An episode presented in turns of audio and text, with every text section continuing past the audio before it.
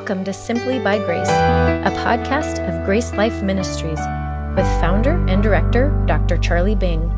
This podcast and other helpful resources can be found at our website, gracelife.org. Now, here's Dr. Bing. So I appreciate the opportunity to share today. And my subject He's is just calling down something from above. uh, blessings, blessings, I hope, is really answering the question Does the Bible teach that we can have a full assurance of salvation?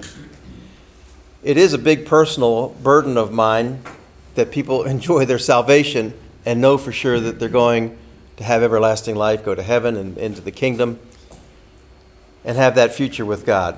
And yet, everywhere I go, whether it's in the States or in New Zealand, as we even saw yesterday, and other countries especially, where the default position is if I blow it, God's going to smite me into hell. Or I have to do something to get it back. So, the paper that you supposedly read in context was a chapter for a book that I wrote, I participated in, in response to a book by Wayne Grudem, who could be the leading Calvinist theology, theologian in the world. I don't know. His theology certainly seems to be the most popular. But he wrote a book criticizing what we call free grace theology, which I adhere to that the gospel is absolutely free, grace is absolutely free. He wrote a book called Free Grace Theology Five Ways It Diminishes the Gospel. And one of his chapters was on assurance. In the chapter on repentance, he criticizes me quite a bit, but I was asked to write the chapter on assurance and reply to his view of assurance. So we wrote a book called, and not really necessarily naming him, although in the footnotes I do, uh, we wrote a book called uh, Free Grace Theology Five Ways It Magnifies the Gospel. And so this is an adaptation of that. It's about 50 pages long. They told me to cut it in half. So if you want the whole thing, if you want the whole thing, go to Amazon and get the book, and you can read the whole chapter. And I'm gonna. I don't like reading papers. I've been to theological conventions where I, you know, they just read to me, and I like eye contact. I like engagement. I don't like this, but for the sake of, uh, sometimes when you write things, you're careful, and you say, "Boy, I hope I say it that way." I'm not going to hope. I'm going to sometimes read and sometimes just talk. But you know, we're fond of saying things like, "I'm saved. I'm born again." uh, I'm going to heaven. And then there's those who would say, well, wait a minute, hold on. Have you examined your life? What kind of life are you living? Are you living a holy life? Whatever standard they might have. And, and therefore bring into question your salvation. There are those who teach that doubts are good for salvation. A leading Calvinist teacher that everyone would know if I named his name. I don't like to name names, but he says doubts are good and they use certain Bible passages to bring that out. But I don't see that that's in any way Paul's emphasis in the epistles, and you can ask me or challenge me about that. I'd be happy to engage with you about that. But it's a very, very important issue. Uh, we all want to live godly lives, is the assumption that we make. Um, but we may disagree about the issue of whether a person can be absolutely sure. And does the gospel of free grace, meaning that grace is absolutely free, there's nothing we can do to be saved, therefore there's nothing we can do to stay saved, if it doesn't depend on us at the beginning, then our eternal security, which is the objective truth that we are preserved in heaven forever by God, the subjective application of that is whether we're sure about that objective truth. Um, so, is it grounded then in how we perform or what the scripture says? Uh, we probably ought to begin by talking about what do we mean by assurance. And the way I put it is, but assurance of, by assurance of salvation, we mean the subjective assurance of the fact of our salvation is secure in the present and future. It's the conviction that we are indeed eternally saved.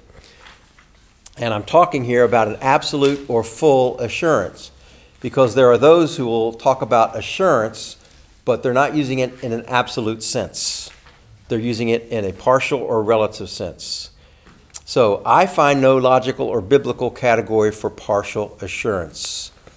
Um, it's something like insisting on an uncertain certainty. So if you say, um, Did you unplug the heater before you left the house, sweetheart? Well, I think I did. I'm almost sure I did. She's not sure. I'm pretty sure. Not good enough for me. Are you sure or not? So I happen to believe that assurance of salvation is very simple. Jesus said, Truly, truly, I say to you, John 5 24, whoever hears my word and believes him who sent me has eternal life. He does not come into judgment, but has passed from death to life. And Paul said, Believe in the Lord Jesus Christ, you will be saved. No qualifications there. We could go into a lot of reasons why people lack assurance of salvation. Uh, I think there's many reasons to it, and we won't probably spend much time there. But introspective personality, falling into bad teaching, falling into sin, which always messes things up in our thinking. Um, uh, they believe that they can lose their salvation, therefore they can never really be sure when they have it. It becomes a very subjective thing. Um, and maybe they were never saved to begin with. That's a legitimate reason to doubt your salvation, and that's always a possibility. So, there one author, and this is where I'm mentioning the, the one who I'm responding to. One author argues that assurance depends on five things. He says a changed life, the internal testimony of the Holy Spirit, the leading of the Spirit, a deep inner sense of reliance on, which he also describes as a personal, heartfelt faith in Jesus Christ for salvation rather than reliance on oneself. And then, fifth, continuing in the faith. So, give someone those five conditions, I can see why they might not have full assurance of salvation. And to me, that's a sad affair. So, this author says, for example, that assurance is complex. But I, and then there are other authors, one local I understand, who wrote a book called Salvation is More Complicated Than You Think. And he states in that book, if I remember, and, and when I read it, he says Jesus taught salvation by works. And then there are those who teach about uh, two justifications there's initial justification and final justification. Initial justification through faith in Christ, but your final justification depends upon works that prove you are saved.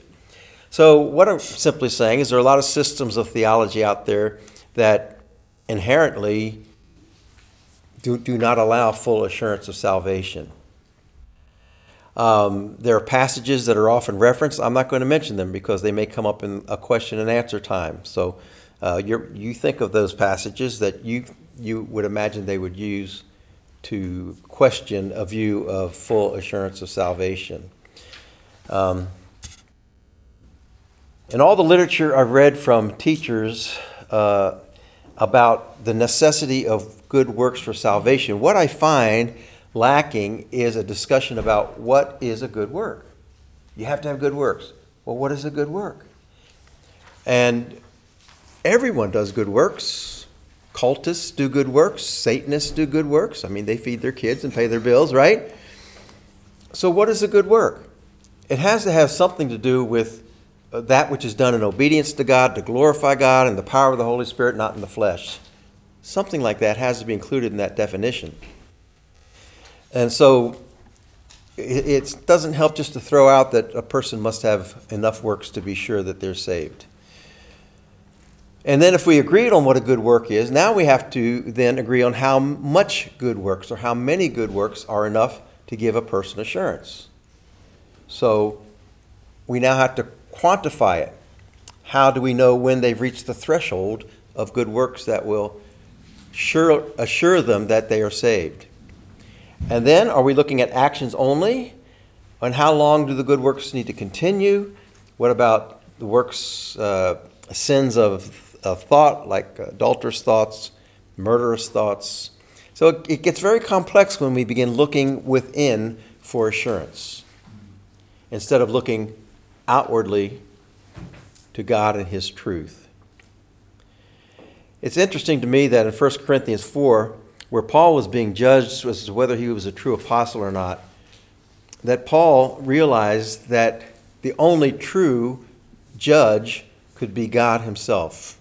And this is what he says in 1 Corinthians 4 3 through the first part of five, verse 5. He says, But with me it's a very small thing that I should be judged by you, Corinthians, or by any human court. In fact, I do not even judge myself, for I am not aware of anything against myself, but I am not thereby acquitted. Paul says, I feel like I'm innocent. I'm not aware of anything I've done wrong, but that doesn't acquit me. It's the Lord who judges me. Therefore, do not pronounce judgment before the time, before the Lord comes, who will bring to light the things now hidden in darkness and will disclose the purposes of the heart. Isn't that interesting that Paul says, I can't even judge myself? I don't have the objectivity to do that. And yet, these authors and theologians call upon us to look within to see if we have a personal, heartfelt faith or, uh, or the right attitudes, the right amount of works, and so forth. So it becomes very complex. And I would I would posit impossible to have full assurance of salvation under that kind of system. So, is full assurance possible? One Reformed theologian, uh, Asahel Nettleton, actually, he was a Puritan, I think, early history of America. He said, The most that I have ventured to say respecting myself is that I think it is possible I may get to heaven. The Puritans in the United States used to call it when someone professed faith in Christ, they would call him a hopeful convert. A hopeful convert. They were not ready to pronounce someone a convert until they examined his faith and that for works and good works, and those good works had to persevere to the very end of his life. Or else they were just a professing Christian, not a possessing Christian. So this is what one of their leaders said. I, the best I could say is it's possible I may get to heaven. I don't feel comfortable living that way. I don't see that, that kind of system or model in the scriptures either. So we're talking about absolute and full assurance. Um, some say that we can have weak assurance or strong assurance based on the amount of works that we have. And that's where this leading theologian comes and says, he says, if you have a little bit of works, you can have a little bit of assurance. If you have a lot of works, you can have a lot of assurance. But never, ever does he say you can have full assurance because you have five conditions to meet. And I give a dictionary definition of what assurance is, and it, it doesn't contain uncertainty in those definitions. I think I've included that in your version of the paper. I'm looking at my longer version here. But I would, I would firmly insist that God's word teaches full assurance of salvation. For by grace you have been saved through faith. Now, Paul made that statement without conditions, without exceptions. He said that of the Ephesians to them, and, and he was sure that if they, by faith, trusted in Jesus as Savior and understood the gift of God, that they were saved. Um, he doesn't cite any other conditions. But, as one author suggests, he says the question is not whether we believe the Word of God as a sufficient basis of assurance. He says, the truthfulness of Scripture, quote, the truthfulness of Scripture does not answer the other aspect of assurance, the question, how can I know that I have personally believed these things? To which I respond, where in the world does the Bible ask that question? It doesn't ask that question of us. And the question doesn't even make sense to me. I know when I believe something. I don't have to say, do I really believe that? I know when I believe it because my idea or our understanding of faith is that it is being fully convinced of something that is true or trustworthy, to be persuaded that it is true. And I think it's used that way in the scriptures. So I don't need to be pers- uh, persuaded. Uh, I don't need to question myself. Am I persuaded that the lights are on in this room? Well, I know that the lights are on in this room. Do I believe the lights are on? Do I really believe it? Well, I'm the only one that would know that. So, of course, I know whether I believe it or not.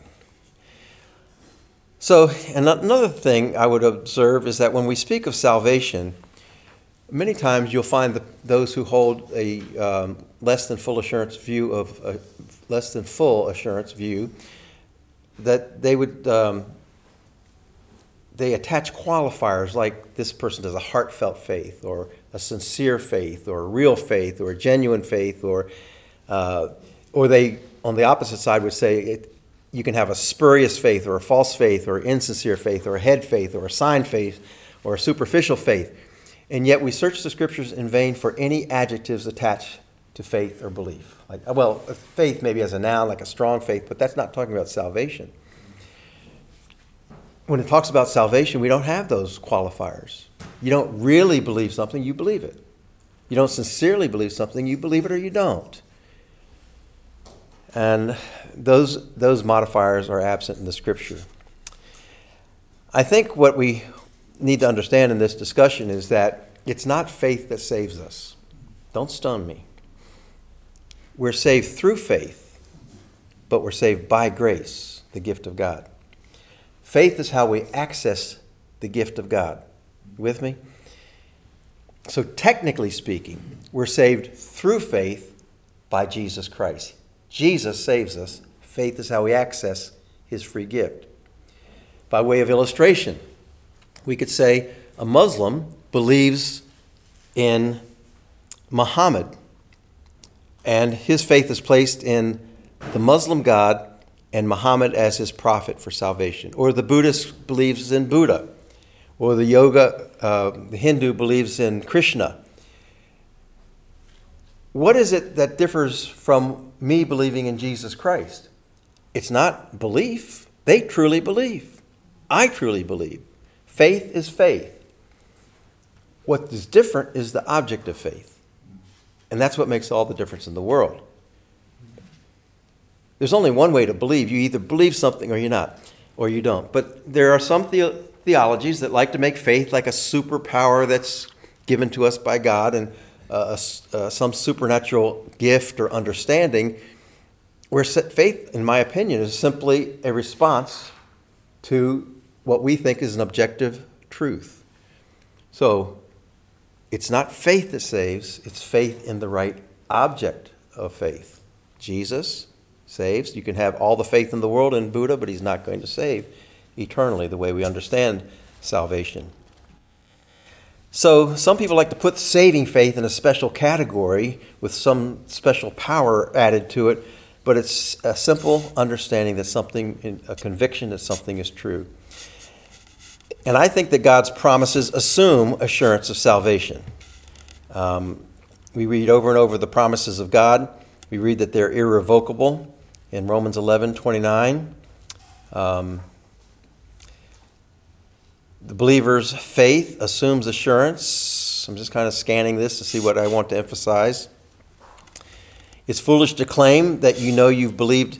Is it foolish to claim that you know that you've believed in Jesus as Savior? It would be more foolish to claim that you don't know whether you've believed in Christ as Savior. Who else would know? Who else would know what you believe? You know, and God knows. Um, I happen to befriend uh, a British Reformed theologian named Michael Eaton. Perhaps you've heard of him. Um, he taught at Westminster Chapel. He was discipled by Martyn Lloyd-Jones, R.T. Kendall, and and then he read James 2:5 about the poor being rich in faith. He moved to Kenya and worked in the slums of Kenya. And so when I was passing passing through Kenya, I met with him. I interviewed him. I think his video is available on our website, and interviewed him about some things. Uh, but also had him over to speak at one of our Free Grace Alliance conferences. Brilliant man, brilliant encyclopedic memory. But he criticizes his Reformed brothers for not having a full assurance of faith. And he himself didn't. And he told me, face to face, he says, I can tell you, he knows guys by first name like J.I. Packer, uh, and he doesn't say N.T. Wright, he calls him Tommy Wright. I mean, this, this guy knows all the big guys Stott, John Stott.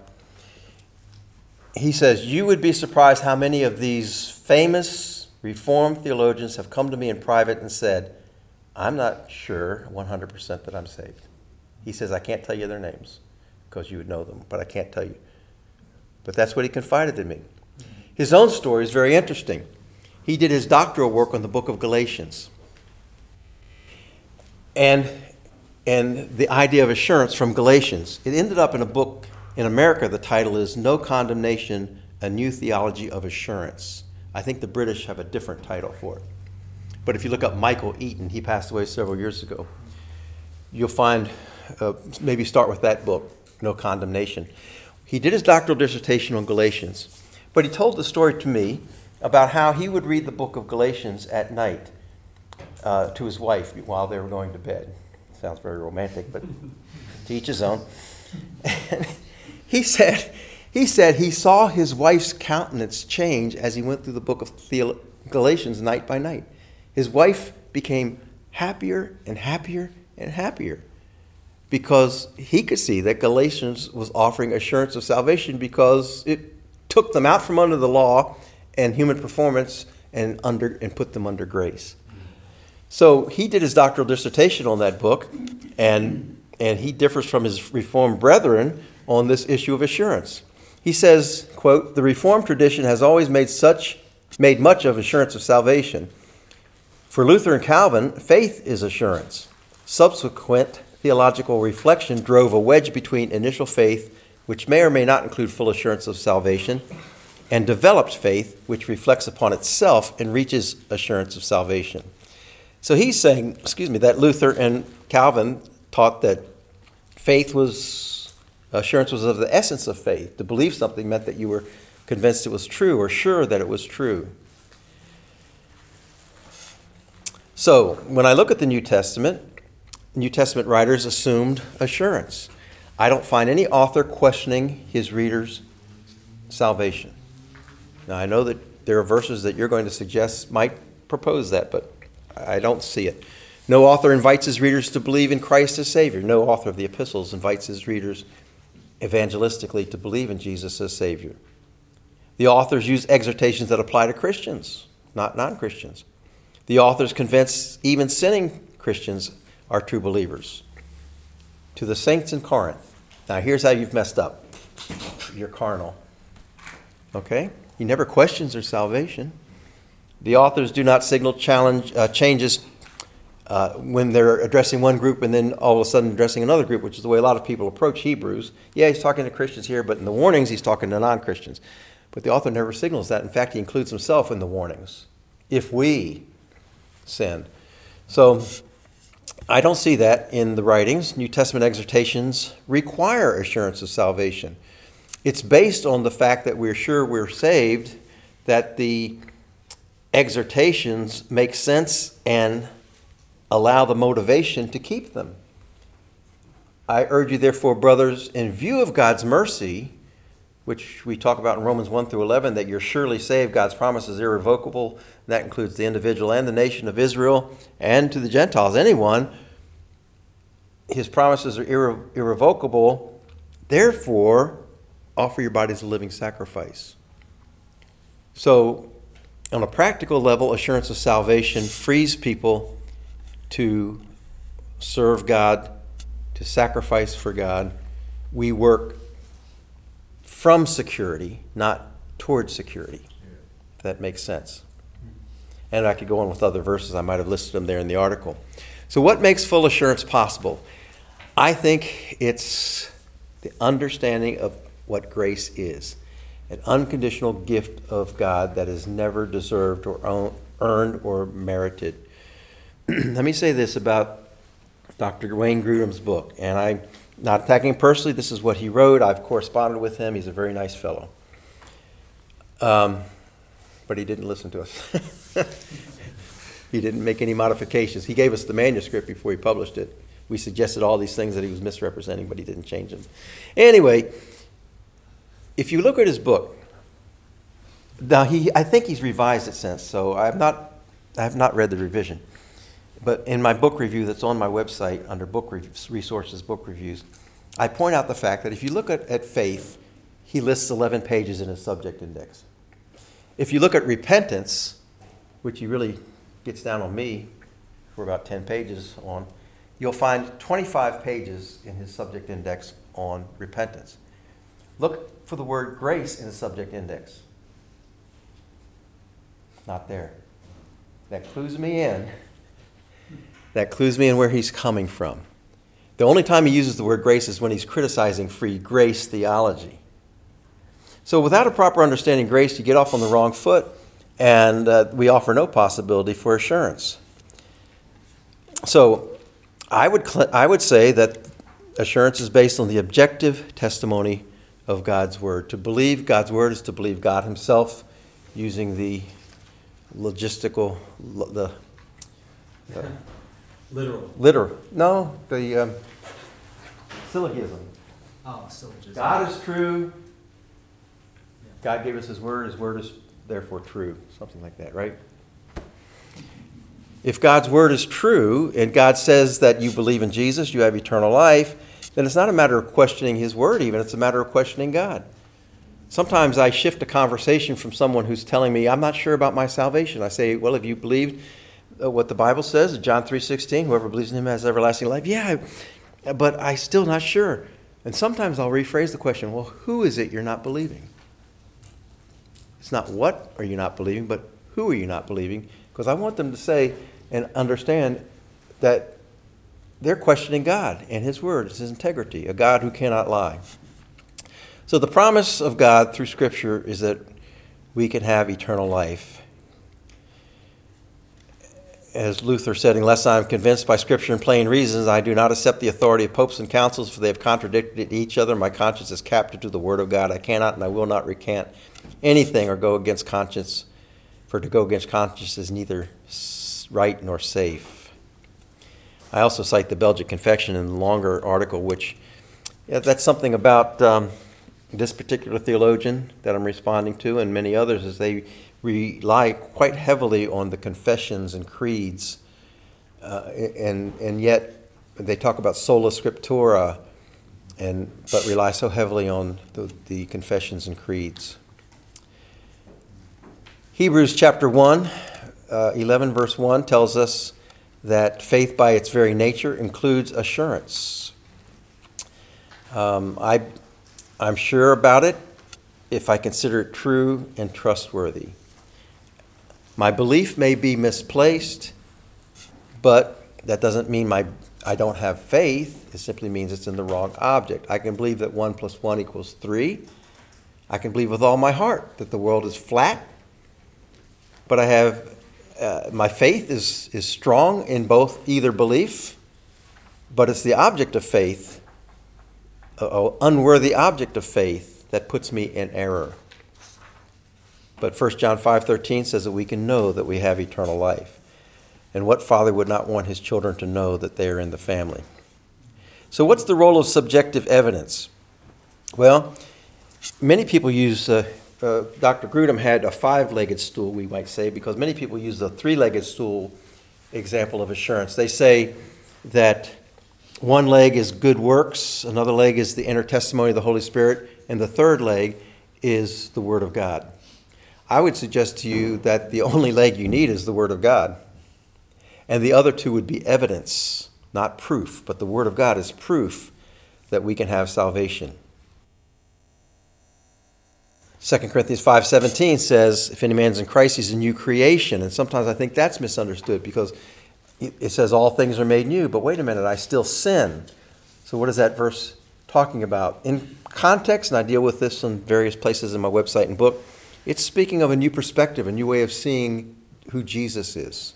It's not saying that everything about us is new because we still have old remnants of the old man. So, are doubts about salvation good? There are those who say that it's good to question your salvation. Um, and they, they get into theological systems that teach that. But I would suggest that introducing doubts about salvation puts people, uh, cripples people, handicaps them, undermines their peace, their peace of mind, their peace of heart, Think about how Paul introduced and closed his letters grace and peace.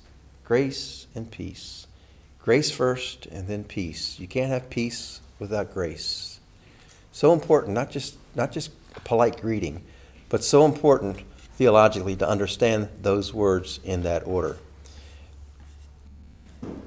There are some go to texts that you're going to ask me about, like 2 Corinthians 13 5. So I'll answer when we get to that portion. Um, exam- about examining yourselves to see whether you're in the faith. But I think it is crippling for people to go through life not sure about their salvation. And there's some theological systems that promote that. So let me try to wrap it up a little bit. But the evidence from Scripture is that even this, even sinful groups like the Corinthians and, and the church or the Galatians who were going towards the law, the Hebrews who were heading that direction, uh, were still considered believers by the authors who wrote to them. Um, it makes a great difference to have full assurance of salvation uh, in how we approach life, how we approach our love for God. Is He a fickle God who will kick me out of His family if I do something wrong? How can we live under that kind of insecurity? How would a child live under that kind of insecurity if that's the way it was at your home? I don't see that as a healthy spiritual environment.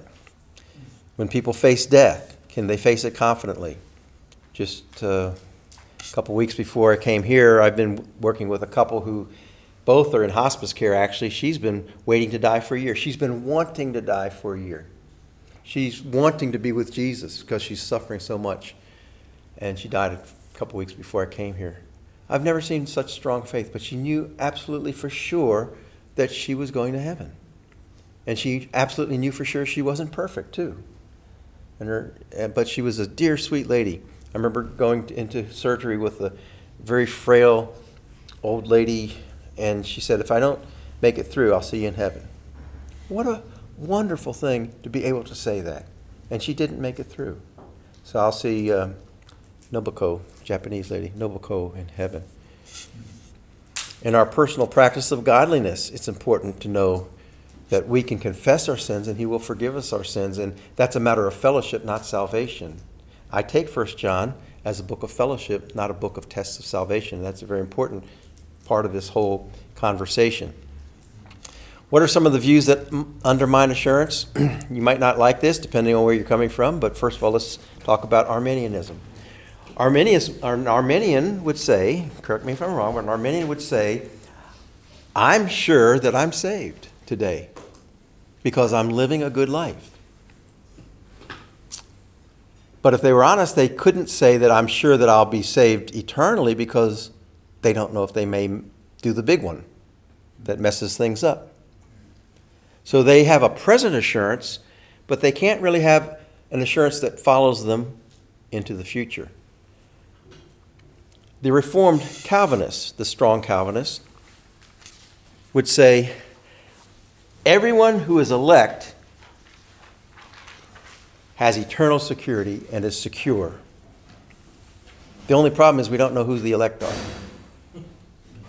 Well, someone talked to me just a week ago and said, I'm a Calvinist and I'm sure I'm going to heaven. It was a polite, friendly conversation. I said, Oh, tell me, why are you sure? He said, Because I believed in Jesus as my Savior. I said, That's great. But what if you, the end of your life things go south and something terrible happens and you curse God and die? Can you predict the future? Can you predict that you'll never do that? Because if you do that, it proves that you're not a Christian.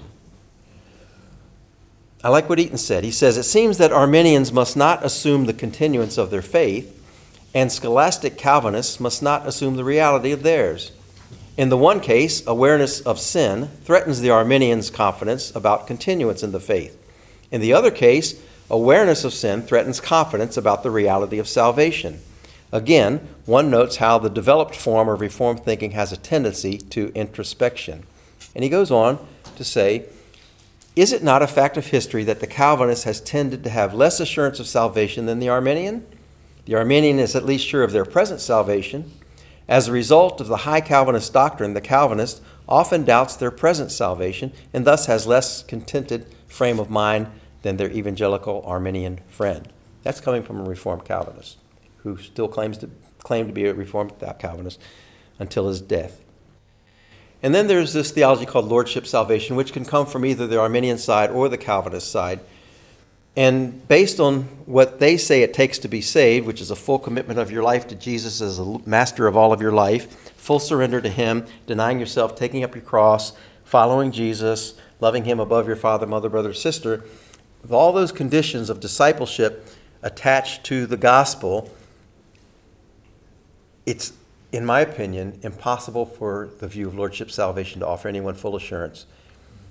the leading teacher and author of the book on Lordship Salvation, was asked by a friend of mine, Are you 100% sure you're saved? And he, he said 99%. That's the best he can do. I don't know why not 98, but it was 99. Pastoral lessons and applications, I'll just close with the main points here. Full assurance of the grace, gospel of grace gives Christians peace. I already said that.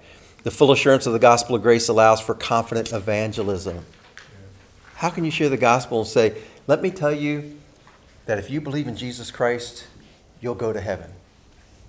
If you're an honest Arminian, honest Calvinist, you can't say that. Think about that. Only if you have a clear gospel of grace can you make someone that promise. So perhaps that's why evangelism is not done so much with some of these groups. Um, the full assurance of the gospel of grace frees people from legalism, from or from having to be fruit inspectors and look at people's do they have enough fruit to prove that they're a Christian. Um, let's look at their works, and so there's an emphasis on outward behavior, and people will always learn to conform to outward expectations. And then finally, the full assurance of the gospel of grace provides the best basis for Christian maturity. And I've basically already said that you can't grow forward confidently if you keep looking back, wondering if you're saved or have enough good works to be saved, or if you have a personal, heartfelt faith, or whatever the conditions are. So that's basically what I've had to say. Kind of breeze through that. I'm sure you may have questions, and um, I'm just going to turn it back over to Jeff and Yeah. see how he wants to moderate all of that. Well, thanks, Charlie. That's good. Thank you for listening. For more resources, or to help spread the message of God's life changing grace, visit our website at gracelife.org. We'd love to hear from you. Send us a message at simplybygrace at gracelife.org. See you next time.